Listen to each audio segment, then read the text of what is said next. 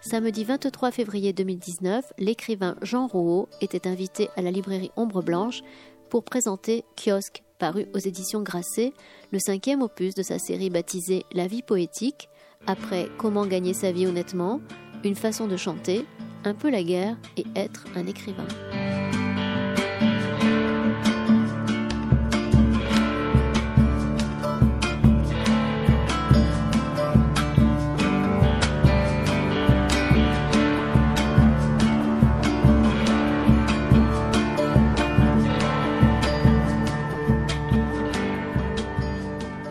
Bonsoir, bonjour, pardon. Merci d'avoir choisi ce moment à la librairie avec Jean Rouaud. J'allais dire, heureusement que j'avais, si j'ose dire, accepté la demande de René Duclos de présenter ce débat, parce que je n'en suis pas capable, même si j'aurais volontiers dialogué avec toi, cher Jean Rouaud, autour de ce kiosque qui... Je te le disais tout à l'heure, j'ai grande surprise de voir comment la mémoire peut remonter aussi aisément quand on se met en travail d'écriture, probablement, et en travail dans cette posture qui consiste à la retrouver. Mais toi, la question de la mémoire, elle te travaille depuis longtemps, depuis le premier livre, qui est autour de la guerre, et le livre pour lequel nous t'avons accueilli il y a déjà un quart de siècle. Je trouve que ça va commencer à aller bien. Voilà, donc déjà la mémoire de la guerre, puis la mémoire de ce qui a suivi cette guerre, donc la deuxième, celle qui, en quelque sorte, t'a préconçu. Et puis, il y a eu la Commune, et puis plus récemment, et tu étais venu l'an passé nous en faire part, la mémoire de ce qui est au plus profond de nous-mêmes, donc au plus profond d'ailleurs de notre civilisation, donc cette quête des hommes d'avant, cette quête de la préhistoire, de ce qui nous amenait à être ensemble aujourd'hui avec des livres de papier et des ordinateurs, mais du temps où on inscrivait les traces sur les parois des grottes avec un peu de peinture fabriquée, on ne sait même plus comment. Mais voilà ce très beau livre que je vous engage à lire si vous ne l'avez pas fait, donc Frère Cheval. Et puis là, une mémoire qui ressurgit, qui est celle de ce métier que tu faisais encore quand tu es venu la première fois ici, qui était ce métier de kiosquier que tu as, je pense, vite abandonné après, mais je pense que tu en discuteras, tu discuteras de tout cela lors de cet entretien. Je te remercie pour tes livres, pour ta présence, et puis merci René de l'accompagner. Vous le ferez sûrement avec beaucoup plus d'activité vocale que moi, et je te rends le micro. Merci à toi. Merci beaucoup, Christian, pour cette présentation. Merci aussi de m'avoir fait confiance pour cette nouvelle rencontre avec Jean Rouaud, que j'ai eu grand plaisir à retrouver, je crois, 3 ans après notre dernier échange, je crois, c'était en 2014, pour ce nouveau livre Kiosque. Je suppose que si vous êtes là, vous l'avez lu, vous êtes très intéressé. J'ai été passionné par la lecture de ce livre. Je vais vous dire pourquoi j'ai aimé ce livre. Alors, il vient de paraître, il fait suite à de très nombreux ouvrages, Christian les a cités. Dans le Kiosque, vous évoquez une période bien particulière, dont il s'avère qu'elle a été importante pour vous, même si vous n'avez pas eu conscience sur le moment, la période 82-90. Vous avez travaillé en tant que kiosquier, vendeur de journaux, je ne sais pas. Vous aviez fait le choix de quitter votre Loire-Inférieure pour monter à Paris, pour y travailler, y vivre.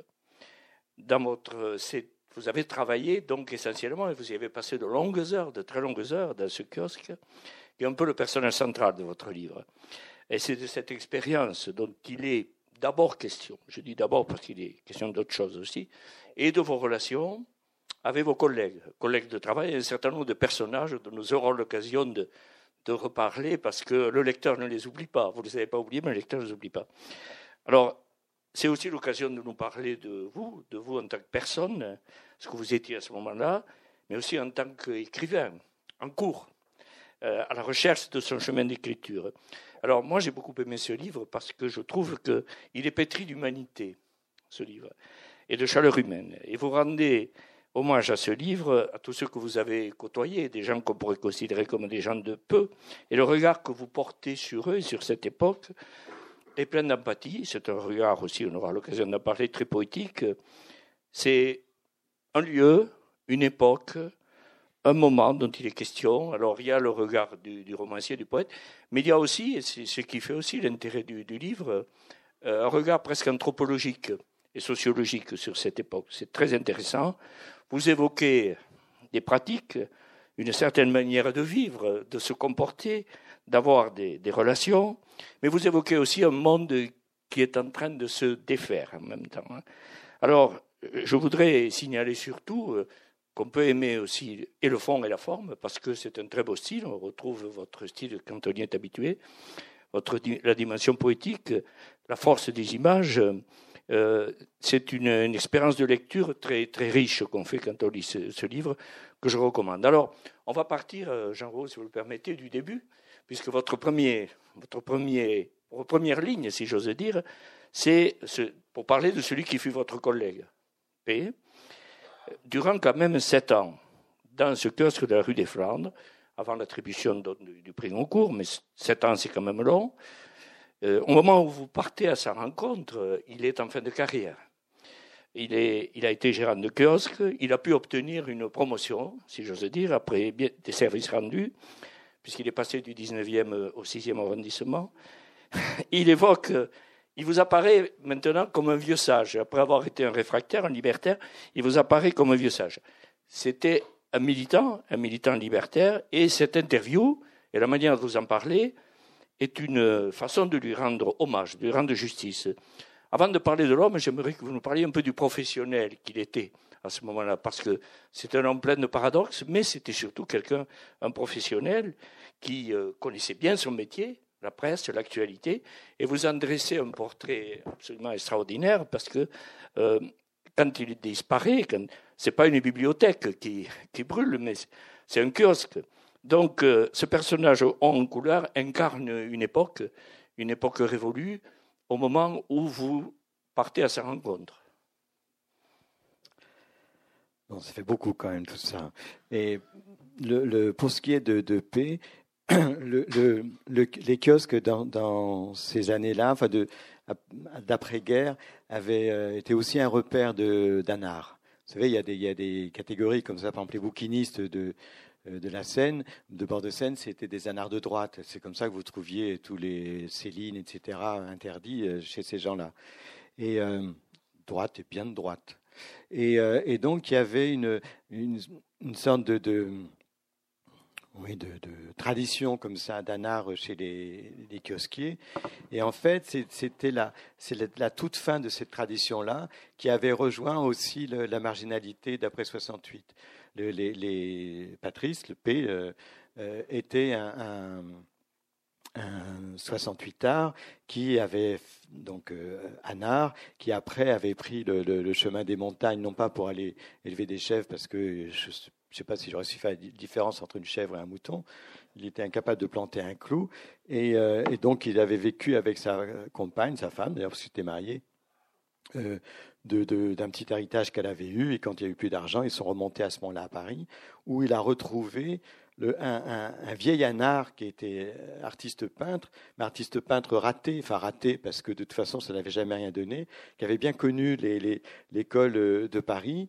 Et donc, il faisait des tableaux abstraits, et puis qui avait connu une période après, dans les années 60, où c'était le genre à épingler des poulets pourris en déconfiture sur sa toile. Vous savez, tout ce genre d'expériences radicales comme ça. Et évidemment, ça n'avait rien donné. Et il était rentré dans les kiosques par l'intermédiaire d'un ami qui était dirigeant au NMPP, et donc P avait travaillé avec Patrice, avait travaillé avec ce peintre raté, et c'était dans les années 70, c'était des gens qui incarnaient la modernité, parce que la la marginalité des années 70, c'était ceux qui refusaient l'exploitation. Donc ils avaient j'ai connu ça aussi, puisque je suis de cette génération-là. Cette attitude par rapport au travail, par rapport au refus du travail, par rapport à l'embrigadement, par rapport à l'exploitation, c'était considéré comme extrêmement valeureux, évidemment. On était les chevaliers blancs, comme ça, de la contestation et de la rébellion. Et, sauf que en 1983, quand on prend le kiosque, on a pu assister en direct à cette bascule. Alors, tout le monde avec le retour de la rigueur, le tournant de la rigueur de Mitterrand. Et puis comment arrivent les années Thatcher et Reagan, qu'on a vu aussi arriver dans le kiosque avec des revues, mais qu'on aurait brûlées 10 ans avant. De voir arriver dans le kiosque, on a vu arriver Capital, Stratégie, Investir, enfin des trucs qui étaient vraiment la négation de la pensée 68arde. Et donc, on était la fin de quelque chose, on était les Légions perdues de 68. Et pour mémoire, Capital, les deux premiers numéros avaient fait leur couverture avec Tapie et avec Jean-Marie Messier, c'est-à-dire deux escrocs qui se sont retrouvés en tôle après. Voyez, donc c'était ça le libéralisme, c'était ça qu'on nous vendait.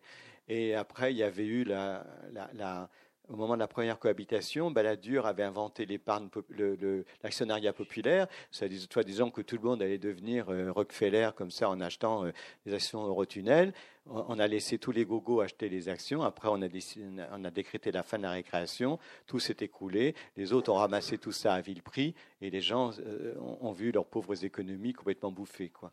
Et donc, on était témoins de ça. Je me souviens qu'au kiosque, il y avait une jeune antillaise comme ça qui avait un peu d'argent sur son livret de caisse d'épargne et elle me demandait les revues dans lesquelles on pouvait trouver des conseils pour acheter des actions. Je dis, mais écoute, laisse tomber, la caisse d'épargne c'est 3 ou 4%, mais au moins tu l'auras à la fin de l'année. Au lieu que là, tu es sûr de tout perdre. Et elle m'avait écouté, donc j'avais sauvé son petit fonds. Mais c'est évident que ça a été, en plus c'était les années aussi sida, l'apparition du sida, donc un changement de monde par rapport à ce qui avait fait le triomphe de la marginalité dans les années 70. Voilà. Et donc on était comme presque des créatures d'un zoo, comme d'un zoo humain, qu'on regardait avec curiosité parce que mes deux collègues avaient des barbes noires ou blanches, enfin ils avaient c'était Bakounine, etc., quoi. C'était ce genre de look et on était vécu déjà un peu comme comme un kiosque de fantaisiste, quoi.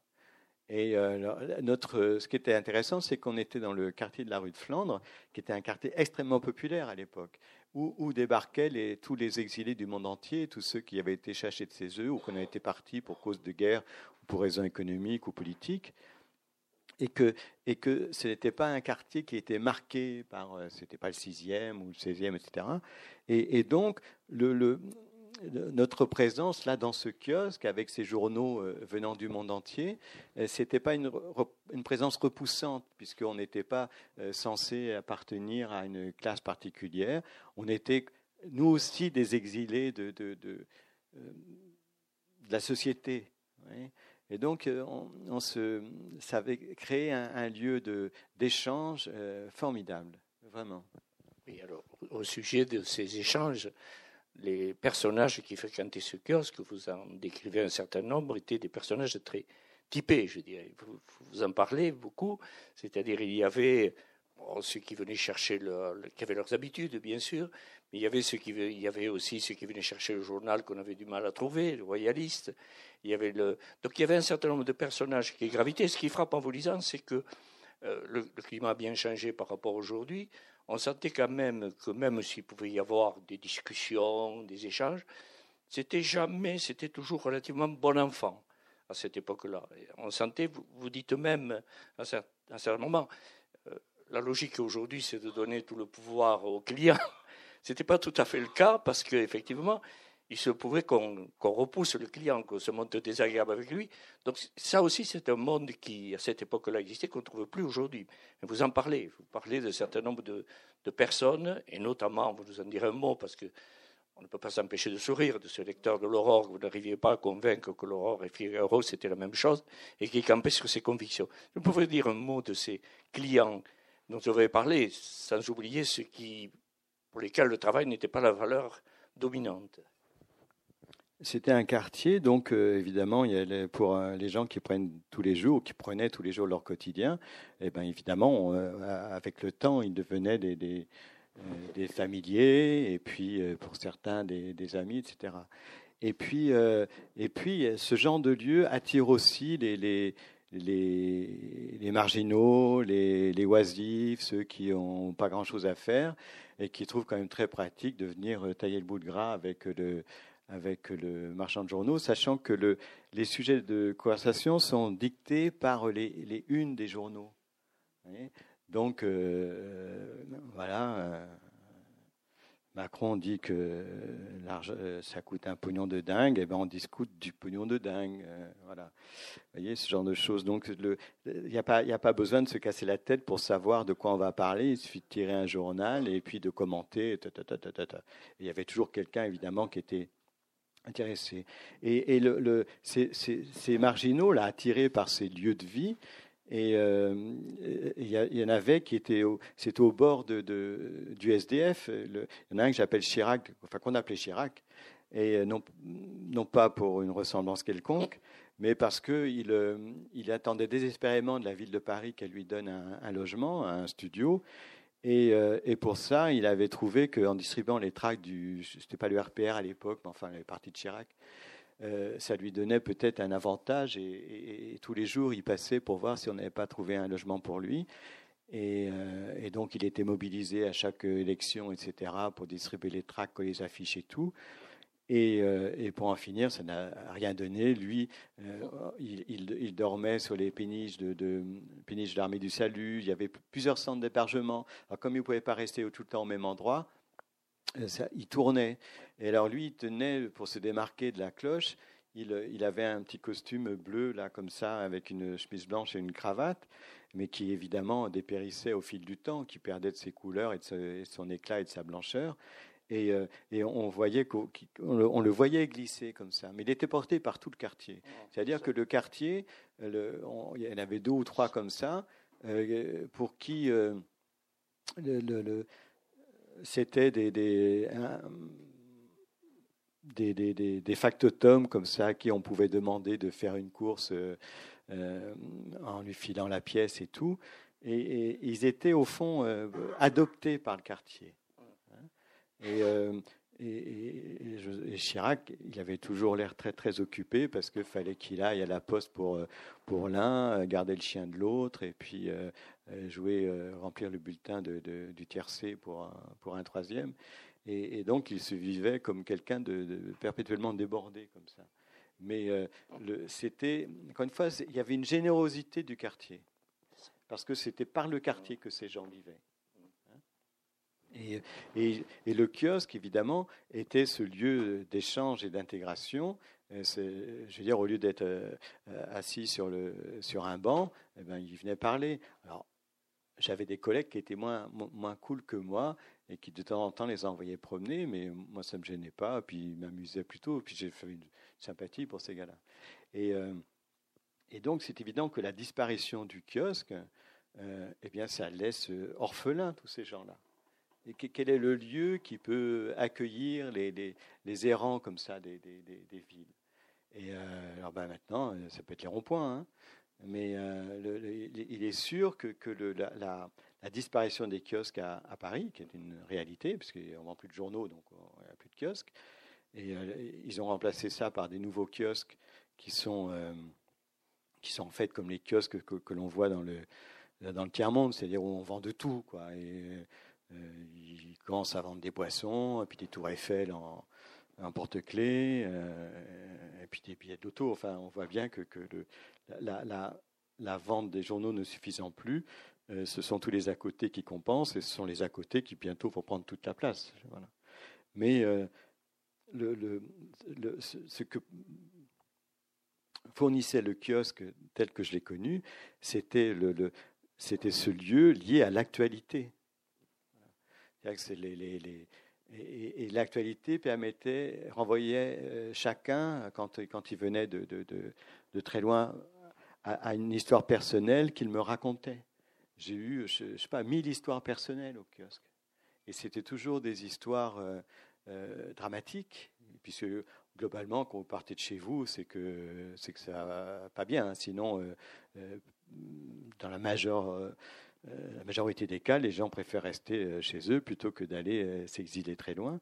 Et ils étaient tous adossés à une guerre ou à une tragédie comme ça, et notamment aux guerres. Et c'était le premier choc comme ça que j'ai eu. C'était, il y avait un petit Chinois, je dis petit parce qu'il était petit, et qui avait un restaurant chinois à Neuilly, parce qu'il faisait traverser tout Paris comme ça.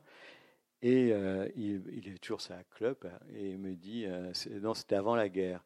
Et avant la guerre, je le regarde, qu'est-ce qu'il me raconte? Pour moi, la guerre, c'était la guerre 40.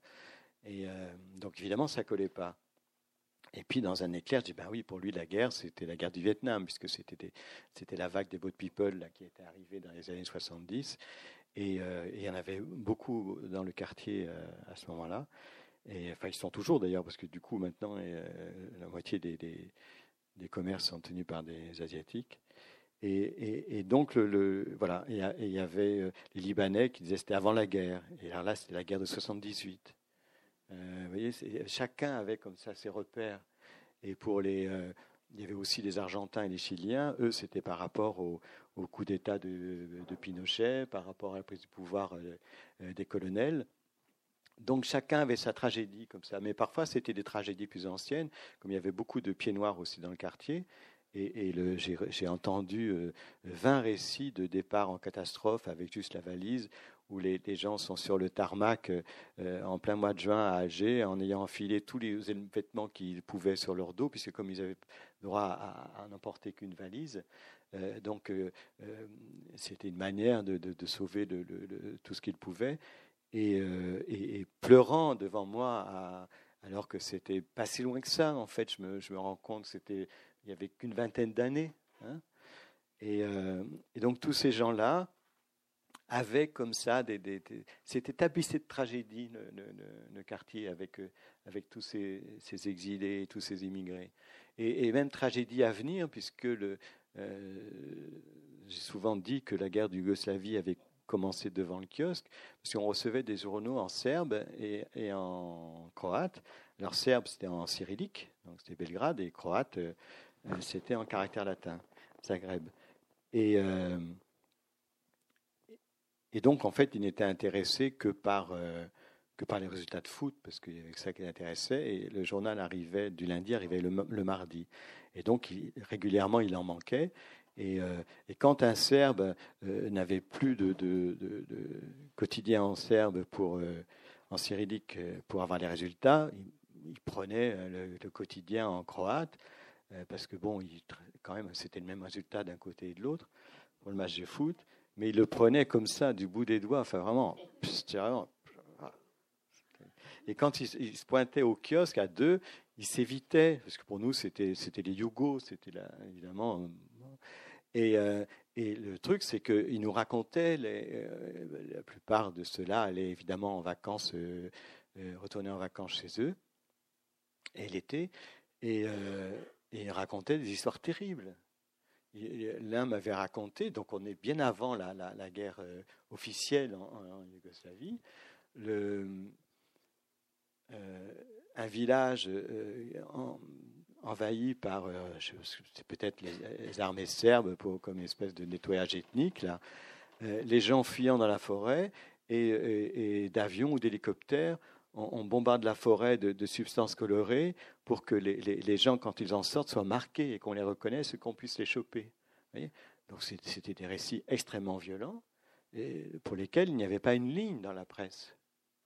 Quand la guerre à Yougoslavie a éclaté, je n'ai pas été surpris 2 secondes. Encore une fois, cette tension communautaire plus ces récits que les gens me faisaient de leur retour quand ils revenaient de vacances, c'était évident que c'était une situation qui ne pouvait mener qu'à un conflit plus violent. Et avec les réactions de beaucoup disant bon, ça y est, en plus ils avaient des enfants qui allaient avoir 18 ans, qui avaient encore la nationalité yougoslave, et dont ils se doutaient que s'il y avait du grabuge, ils risquaient d'être embrigadés là-bas et enrôlés pour peut-être à vie et à la mort. Et donc, je me souviens, deux m'avaient dit ça, on demande la nationalité française pour que les enfants soient protégés comme ça. Autant que les enfants fassent l'armée ici, même si c'est pour faire le couillon pendant un an, que d'aller se faire tuer et de tuer les autres là-bas. Et donc, c'était des situations qui avaient une préscience comme ça de l'actualité par rapport à la presse qui était toujours en retard. Je me souviens des Marocains aussi qui avaient un regard critique. On recevait le matin du Sahara où tous les jours il y avait sa majesté qui inaugurait les chrysanthèmes, qui conduisait un avion, qui se tapait dans une balle de golf, etc. Et ça les insupportait, les Marocains, non seulement de voir ça, mais qu'ici, on ait cette image-là du Maroc, alors que pour eux, c'était un pays où la misère était évidemment grande. Et pareil, l'un d'eux me disant, ça va, stop, il était revenu d'un séjour au Maroc, il avait vu mais vraiment l'état policier avec toute sa violence, et il dit, ça va, je demande nationalité française, etc. Donc j'espère qu'on l'aura filé à tous ces gens-là, parce que c'était vraiment un choix délibéré, puis conscient, c'est-à-dire que pour la survie de mes enfants, je choisis d'être là, quoi, et pas pour une espèce d'idée fantasmatique, identitaire, etc. Alors là, en vous écoutant, on voit que vous retrouvez là un thème, la guerre, qui était quand même le thème qui va servir un peu de liaison à un certain moment à votre recherche personnelle. Tous ces gens, on parle beaucoup de réfugiés, c'était effectivement l'antise de la guerre. Et on sent que le regard a changé aujourd'hui sur les réfugiés, vous nous l'expliquez très très bien. Donc j'aimerais que vous nous en disiez un mot aussi. À quel moment commence à s'opérer votre prise de conscience du lien entre ce que vous vivez et vous observez dans le kiosque, vos rencontres, vos observations, et puis votre travail personnel dans l'écriture, effectivement, dans la recherche. Effectivement. À quel moment s'opère ce que vous appelez ce déclic? Ça commence par le kiosque. Pour la guerre, c'était une obsession chez moi depuis tout petit. Il y avait une chose, j'ai déjà raconté ça, mais qui était profondément ancrée, c'était qu'à chaque génération, il y avait sa guerre. Les générations des grands-parents, enfin pour moi, c'était la Première Guerre mondiale, la génération des parents, c'était la seconde, et donc moi, forcément, j'allais avoir ma guerre. Et ce qui me terrorisait, et alors là, c'est marrant parce que j'associais ça toujours à la presse. C'est-à-dire que soudain, il y avait un matin, il y avait un journal qui arrivait avec à la une un gros « la guerre ». Je dis, mais comment est-ce qu'on peut supporter ça? Soudain, cet horizon arrêté, ce temps comme ça, brisé net, et sachant que de l'autre côté, ça ne peut être que la tragédie et la mort. Et donc, c'était quelque chose qui m'avait longtemps, qui m'habitait vraiment.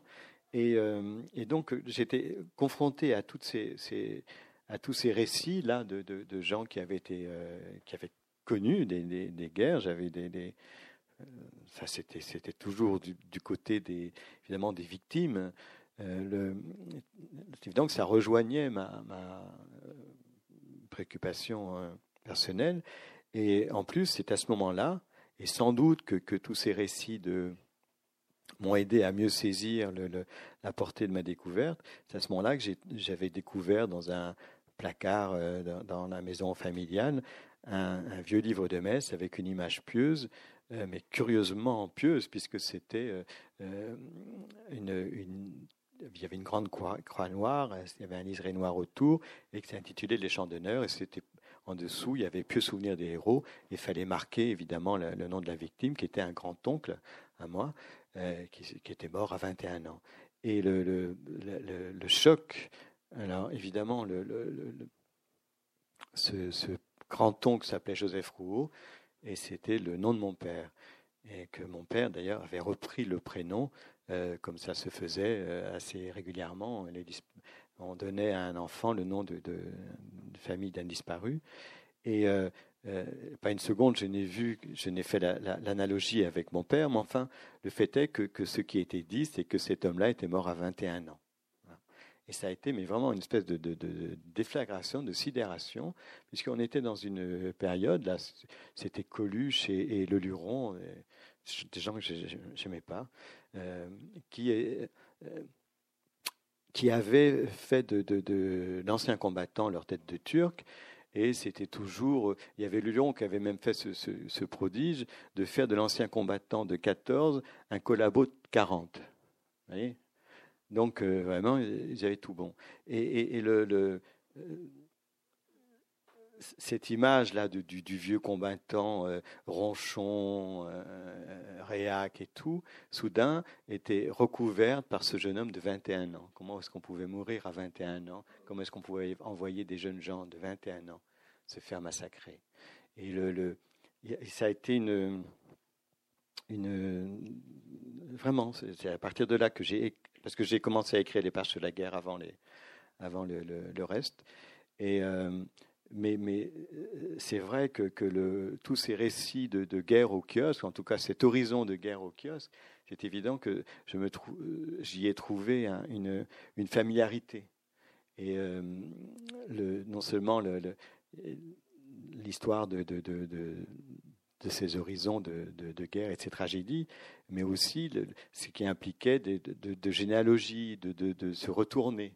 Vous savez, toute le XXe siècle, ça a été du passé faisons table rase. Se retourner, c'était le geste réactionnaire par excellence. Il y a Sartre qui, dans l'État moderne, écrit que Proust, l'exercice proustien par excellence, c'est la mémoire, hein, c'est retrouver le temps perdu, a fait le jeu de la réaction, texto. Voilà. Proust étant donc du coup engagé contre-révolutionnaire aux côtés de la réaction. Donc le geste radical de la modernité, c'était de faire table rase. Donc quand vous vous retourniez, vous étiez forcément réactionnaire. Vous étiez forcément du côté de l'oppression, etc. Et ce qui est curieux, c'est qu'en même temps que la France acceptait de se retourner, à partir des années 70, se retourner sur sa période noire, c'est-à-dire celle de la collaboration, c'est à partir de 70 qu'on a commencé à avoir se poser la question de Vichy avec le livre de Paxton ou le film Chagrin et la pitié, mais puis après il y a eu les procès de Touvier, Bousquet puis Papon. C'est au moment où la France acceptait de se retourner sur ce passé sombre qu'on a inventé et qui a suivi immédiatement la table rase, qu'on a inventé le devoir de mémoire. C'est-à-dire qu'on est passé, mais en rien de temps, du passé faisant table rase à soudain au devoir de mémoire. C'est comme si on essayait de réparer quelque chose. Ce devoir de mémoire était un moyen de réparation pour toutes ces années où, en refusant de se retourner, c'était aussi pour s'aveugler délibérément sur un passé honteux et qu'on n'arrivait pas à assumer. Donc, moi, je suis là, je suis très attaché à l'histoire du temps, à quel moment ça se fait une œuvre. C'est pas la même, l'interprétation n'est pas la même 10 ans avant ou 10 ans après. Et donc là, dans ces années-là, où à ce moment-là, je décide donc d'écrire sur les miens, et donc les miens qui sont comme ces gens du livre, c'est-à-dire ce qu'on a appelé les petites gens, etc. En quoi, je n'ai jamais vu en quoi ils étaient petits, il faudra qu'on m'explique en quoi cet idiot de Macron est plus grand. Donc, alors que c'était des gens tous honnêtes et de parole, ce qui n'est pas le cas, n'est-ce pas? Et donc, c'était quelque chose de parler de ces gens qu'on accusait évidemment de réaction, d'être le milieu rural, petit commerçant, enfin, c'était les pétainistes en gros, quoi. Et donc, je savais qu'il fallait que je parle d'eux, puisque c'est eux que j'avais connus, c'est de là que je venais, et que ces gens-là avaient été associés à deux guerres, qu'ils avaient... que c'était le milieu des petits commerçants, qui était le milieu réac par excellence. On y, toujours, en littérature, les commerçants, c'est Thénardier. Donc, je vais vous dire à quel point c'est peu gratifiant.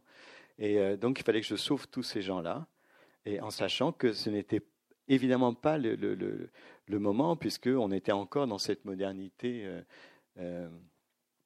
Pour mémoire, le Mitterrand, à la fin de sa vie, quand on lui demande « Qu'est-ce que le socialisme ?», il répond « Socialisme, c'est la ville ». Bon, le capitalisme aussi. Hein. Et, sauf que quand vous reversez la proposition, si le socialisme, c'est la ville, la campagne, c'est la réaction. C'est l'obscurantisme, etc.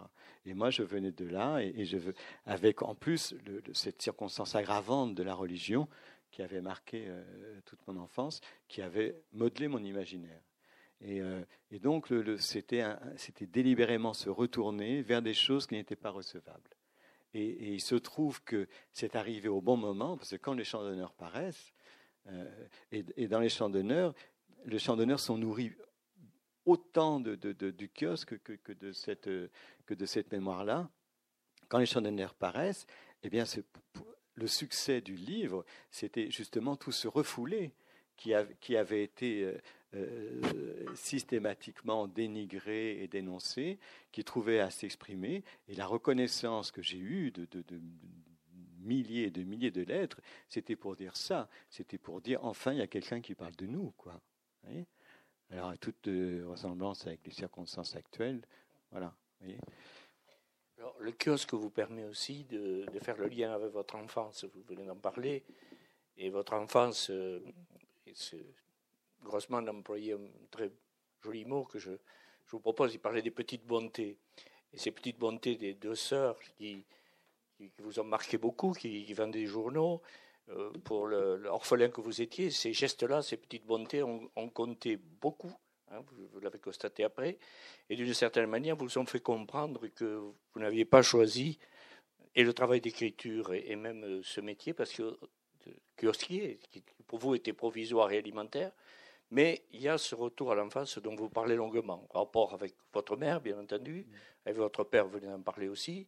Tout ça est traversé par l'histoire, bien sûr, mais aussi est traversé par autre chose, c'est-à-dire le monde de la petite enfance.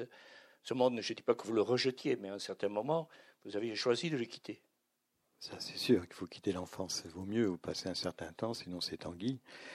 D'abord, le concept de la petite bonté, c'est Vassili Grossman, qui a été témoin de ces gestes, et notamment, il raconte dans Vie et Destin, comment, au moment de la chute de Stalingrad, donc c'était une ruine gigantesque, et puis il y a les soldats allemands qui sortent des ruines et qui n'ont pas mangé depuis des jours et des jours, complètement hagards, etc.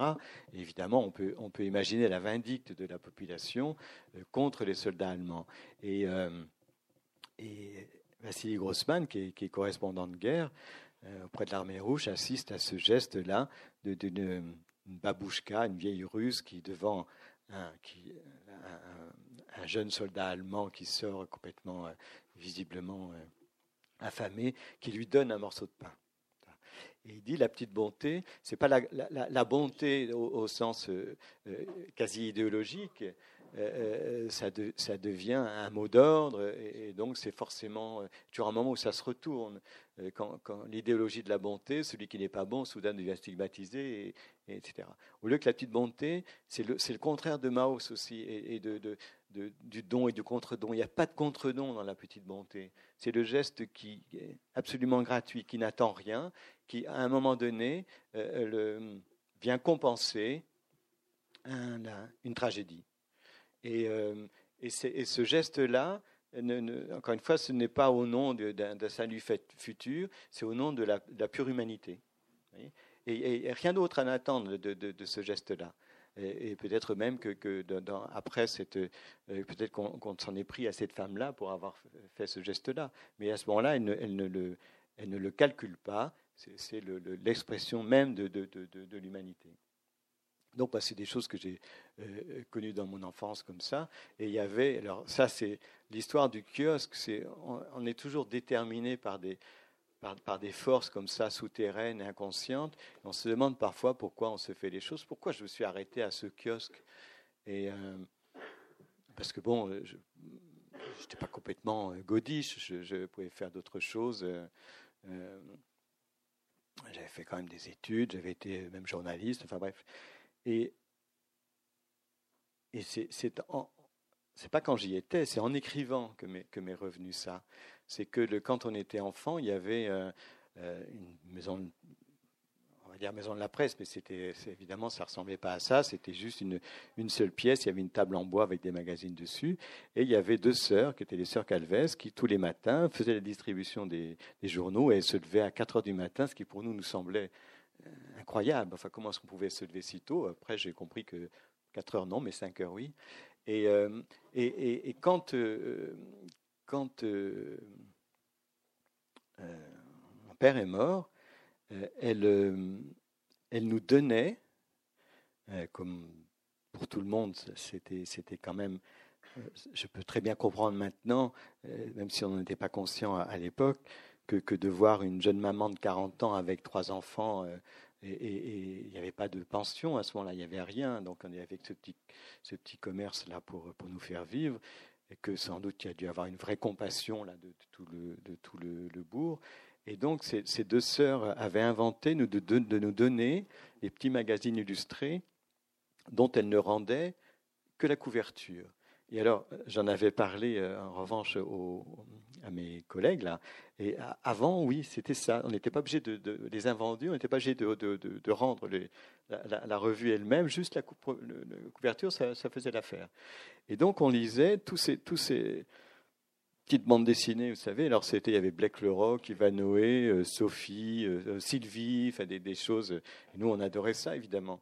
Et donc, on allait chercher. Je pense qu'on n'a pas été assez reconnaissants, parce que c'était extraordinaire d'avoir cette pile de petits livres à lire, gracieusement. Voilà. Et en écrivant en kiosque, je me suis dit que sans doute, de m'être arrêté sur ce choix-là du kiosque, sans doute que derrière, il y avait aussi cette idée de reconnaissance et de réparation aussi. Vraiment. Et je pense qu'on est agi par ce genre de choses dans nos vies. Et donc, les sœurs Calvez, du coup, devenaient les saintes patronnes là, du kiosque. Et c'était ma manière à moi, en les évoquant, de leur rendre grâce. Vous avez écrit, vous écrivez que vous aviez tout sous les yeux, finalement. C'était sous votre regard et que vous ne l'avez pas vu dans un premier temps. Vous aviez un regard un peu myope, mais en même temps, vous convenez que c'est par le travail d'écriture et aussi sans doute par la réflexion que vous êtes parvenu à mettre les choses bout à bout et à écrire cette œuvre. Et parmi les choses qui ont compté, je l'ai noté, c'est les haïkus. Il y a... Vous les citez, ça a été très important pour vous. D'ailleurs, je me suis demandé, j'allais vous le soumettre, vous citez un des premiers qui me faisait sans le savoir, qui était Rimbaud. En relisant Calaferte, j'en ai trouvé quelques-uns aussi chez Calaferte sur la guerre, c'est la guerre. Je ne sais pas si je me trompe. Il y en a quelques-uns que vous connaissez. Il y a une blonde qui descend dans l'entrepôt en chemise de nuit transparente. Ou bien un homme a tué son chien chez lui à coups de revolver. Son chien avait peur de la sirène. Est-ce qu'on peut classer Calaferte? Est-ce qu'on peut classer ça dans les couilles? Est-ce que vous pouvez nous dire pourquoi c'était si important pour vous? Ça a été si important. Alors, oui, là, ça fait plutôt brève voilà. de faits divers. Mais moi, je venais d'une écriture extrêmement mallarméenne pour aller vite dans cette idée de mort du roman, de mort de l'auteur, etc. Il y avait quelque chose à quoi il ne fallait pas succomber, c'était l'illusion référentielle, c'est-à-dire cette idée qu'on pût rendre le réel uniquement en alignant des mots. C'était considéré comme une vue de l'esprit. Le langage, la phrase ne renvoyait, et le texte ne renvoyait qu'à d'autres textes, mais qui n'avaient aucune prétention à dire le réel. L'illusion référentielle. Et évidemment, les personnages, tout ça, c'était considéré comme ringard et tout. Et le récit et l'intrigue, n'en parlons pas. Donc, il ne restait plus que ce qu'on appelait l'aventure de la phrase. Bon, une fois l'aventure de la phrase, une fois que vous avez retourné ça dans tous les sens, ça donne comme Monsieur Jourdain, marquise, vos beaux yeux me font mourir d'amour, d'amour, vos beaux yeux, marquise, mourir me font, etc. Au bout d'un moment, ça tourne en rond. Et donc, quand à la fin des années 70, je me suis dit que si je voulais être reconnu comme écrivain, il fallait que j'écrive un roman, c'est poser la question d'abord, quoi écrire ? Est-ce que c'est un récit à caractère autobiographique, comme trois quarts de la littérature, ou bien une pure fiction.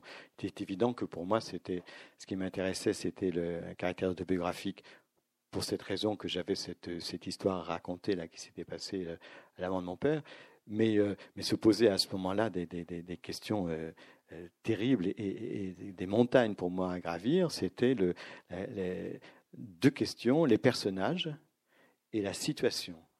Ça se passe où et avec qui? Et donc ça, c'était d'une violence extrême. Quand vous êtes habitué à un langage mallarméen, vous savez, Mallarmé, c'est quelqu'un qui dématérialisait systématiquement pour qu'on ne puisse pas reconnaître ce dont il parlait. Je me souviens d'avoir lu un poème sur les vitraux. Heureusement, quand une petite note vous explique qu'il s'agit de vitraux, parce que vous êtes infichu de savoir de quoi il s'agit. Et Mallarmé, d'ailleurs, Breton se moquait de Mallarmé à cause de ça, de cette volonté de gommer là. Mais après, vous avez le surréalisme qui, pour gommer le réel, s'y entend encore mieux. Et donc, moi, j'avais cette difficulté-là à faire rentrer le réel dans la phrase. Je n'y arrivais pas. Mais écrire télévision dans une phrase, pour moi, c'était déchoir. C'était soudain, vous étiez tout en haut de l'empyrée, là où l'air est extrêmement précieux et l'oxygène rare. Et puis, pour soudain, vous vous retrouvez quasiment dans la boue. Alors, c'était l'expérience de Flaubert après la tentation de Saint-Antoine, lorsque ses deux copains lui disent, Bouillet et Ducamp, laisse tomber tes grands vols d'aigle, intéresse-toi aux faits divers, écris une histoire terre à la Balzac. C'était les recommandations de Bouillet. Et donc, il y a Flaubert qui est là en train de ramer avec son histoire terre à terre, et qui est Madame Bovary, quand même, l'histoire terre à terre. Et pour ça, il dit... Il faut que je m'opère du cancer du lyrisme. Et le lyrisme, c'est ce qui éloigne du réel. C'est ce qui c'est comme la transsubstantiation du réel, le lyrisme. Je m'étais intéressé à la poésie chinoise et japonaise dans les années 70 avec les textes de connaissance de l'Orient là, chez Gallimard. Là. Et donc j'avais lu la poésie chinoise, et puis il y avait un seul recueil de haïkus à ce moment-là, qui était chez Fayard, avec une préface de Bonnefoy. Et ce qui me fascinait dans le haïku, c'était qu'il s'agissait de moments poétiques sans aucun effet poétique. Alors j'en cite un dans le livre, parce que c'est un haïku de Basho, donc qui est le plus grand poète de haïku du XVIIe siècle. D'ailleurs, Basho, ça veut dire bananier. Donc vous voyez, le mec qui se fait appeler bananier, déjà, c'est... Alors qu'ici, on était tous en train de se mettre la particule, honoré de Balzac, etc. Et donc, ce haïku qui dit l'arracheur de navets montre le chemin avec un navet.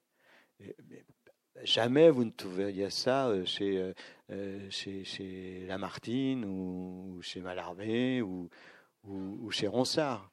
Quand Ronsard parle des roses, c'est pas les roses, c'est une métaphore pour la vie qui se fane, etc. C'est pas mignonne, allons voir c'est la rose, c'est pas un manuel d'horticulture. Voyez. Or, chez les poètes japonais, les haïkus sont rigoureusement des moments de vérité comme ça, qui sont comme inscrits dans un calendrier. D'ailleurs, ce premier ouvrage de haïku était classé en fonction des saisons. Il y avait les 4 saisons.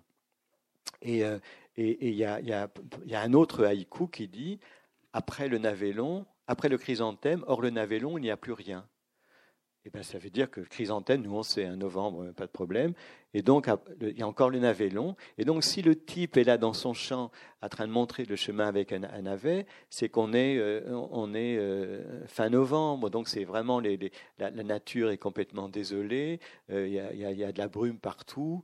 On sait qu'il n'y a pas beaucoup de terres arables au Japon.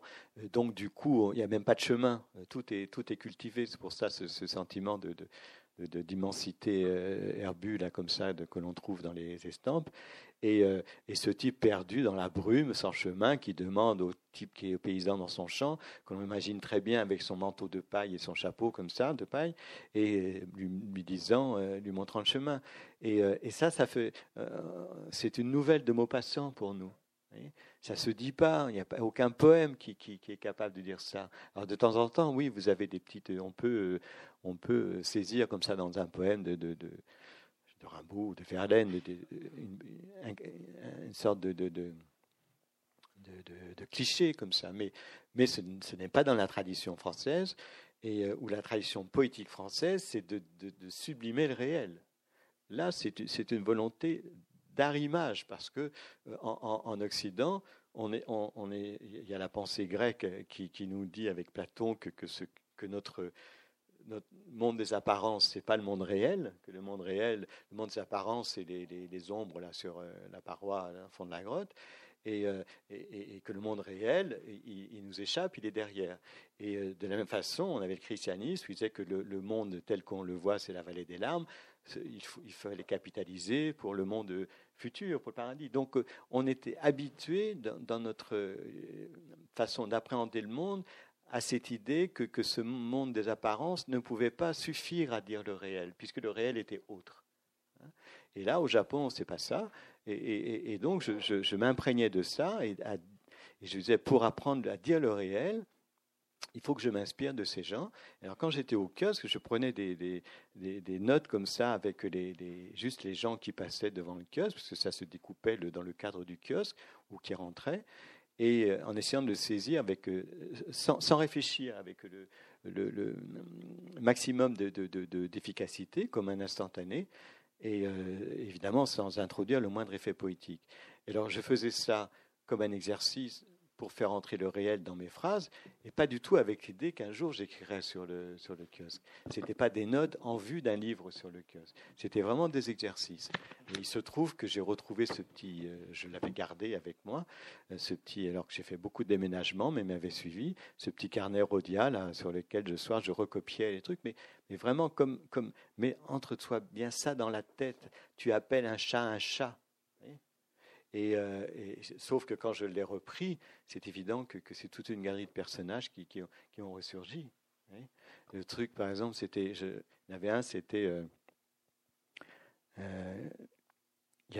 on recevait La Croix, qui était un journal de l'après-midi, et donc on ne vendait pratiquement jamais. Enfin, il y avait un type de temps en temps qui passait, donc on pouvait passer La Croix, on pouvait penser que c'était quand même un bien-pensant, un catho, etc.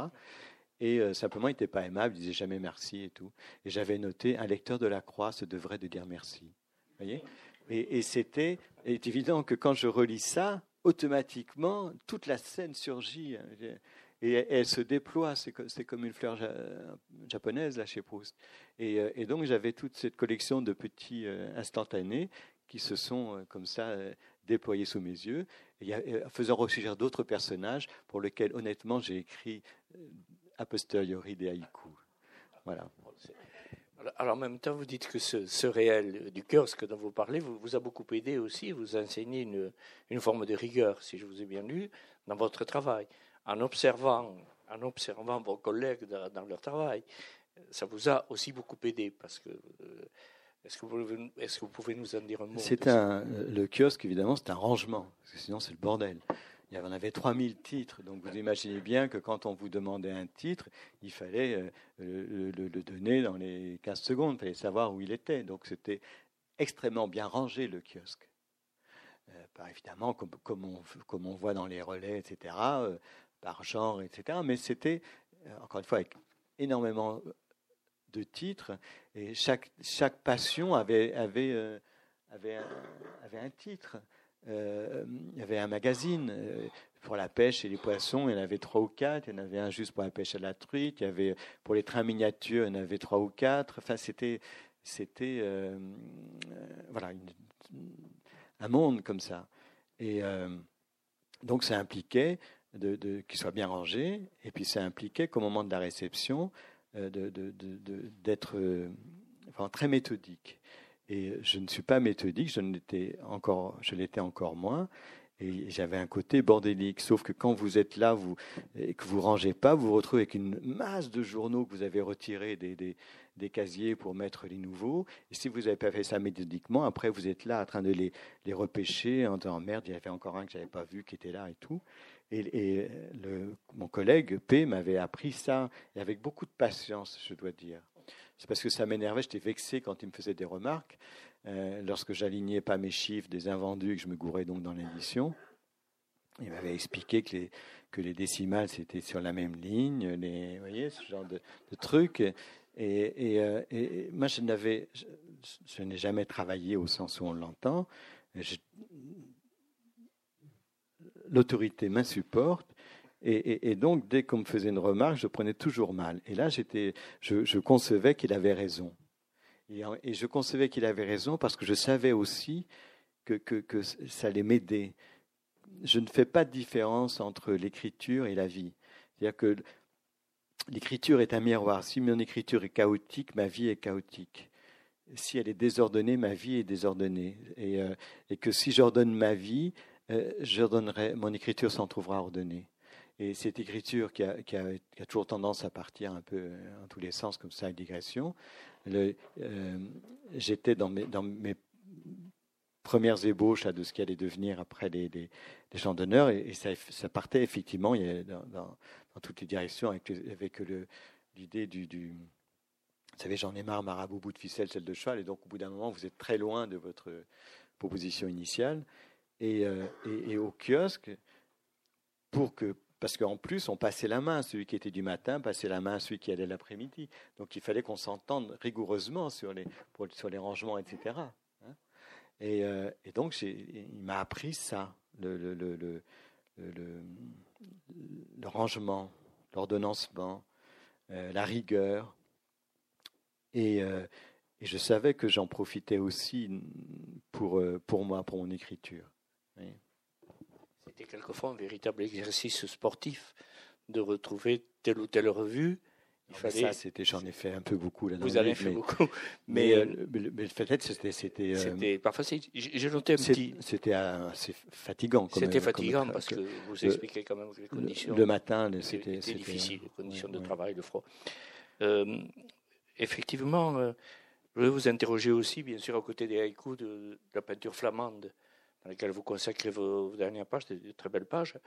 Qu'est-ce que vous pouvez nous dire là-dessus ? Qu'est-ce que vous a apporté ? J'étais à la recherche de tous les moyens pour apprendre à dire non seulement le réel, mais à dire ce réel modeste de ce monde de mon enfance.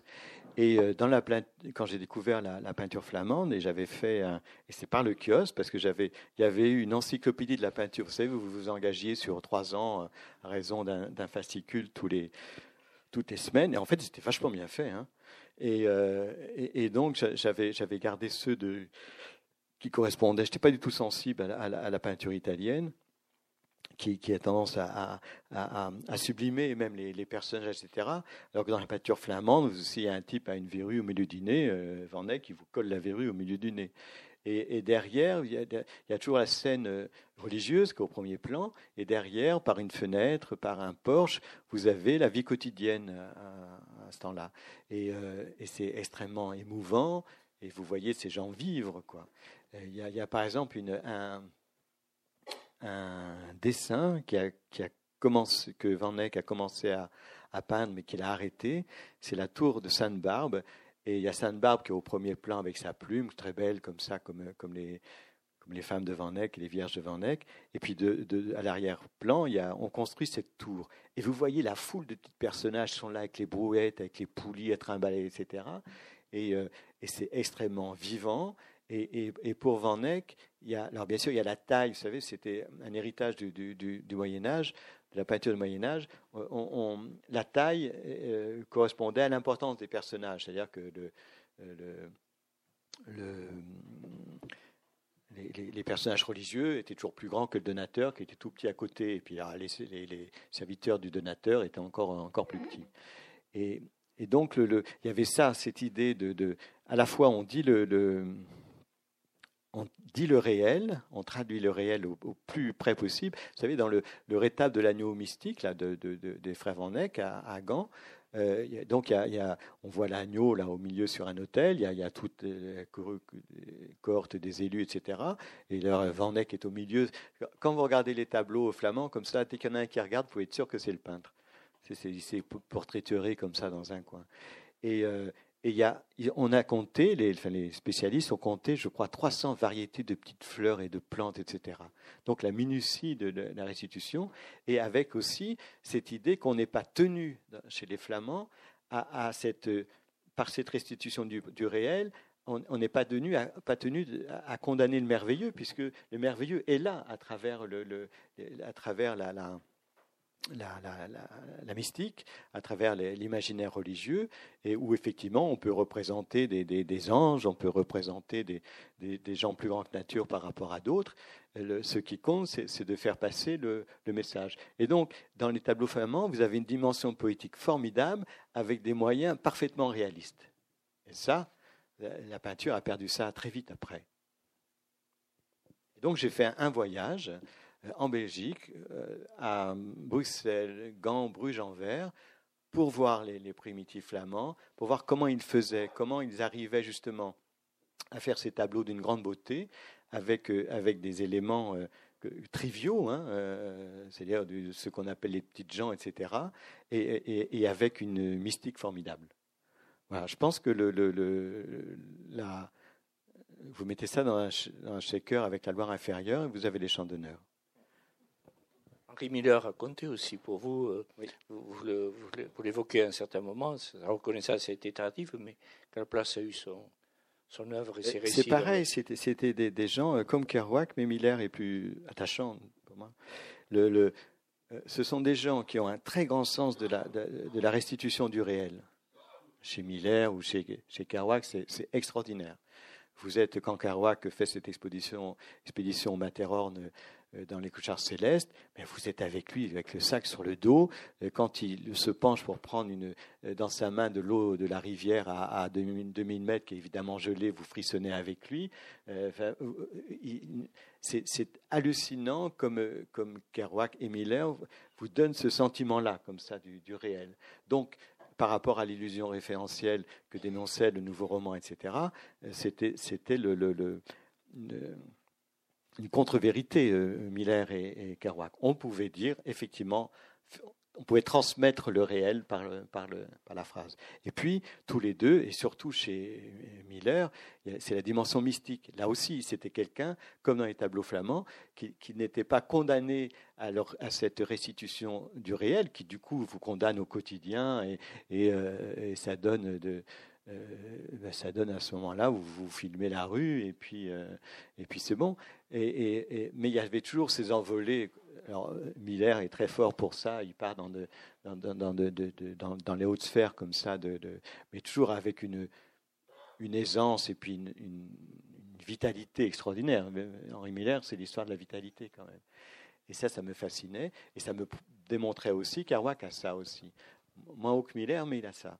Et donc, ça me démontrait aussi qu'on pouvait utiliser le plus grand lyrisme au service de la plus grande restitution du quotidien. Est-ce qu'on pourrait dire que vous avez réassocié le sol et les livres ? Le sol, le ciel et les livres. Enfin, oui, c'est l'enjeu des livres quand même. C'est pas simplement nous, on vient quand même du roman réaliste, c'est-à-dire des romans balsaciens, etc.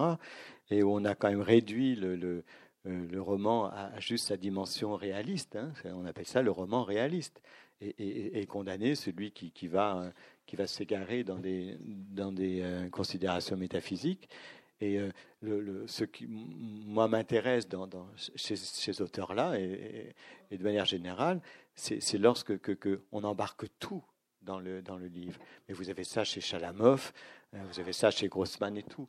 Tous les grands auteurs ne font pas la part des choses en disant voilà, je m'en tiens au réel, et pour ce qui est de la métaphysique, je laisse ça aux débiles mentaux. Non, c'est de prendre toutes les dimensions de l'esprit. L'esprit capte le réel, et l'esprit aussi s'en échappe. Et en sachant que le réel est aussi une émanation de l'esprit. C'est pour ça que j'ai écrit le frère Cheval l'année dernière sur les grottes ornées. Bien, merci. Merci à tous et à toutes. Merci Jean Rouaud.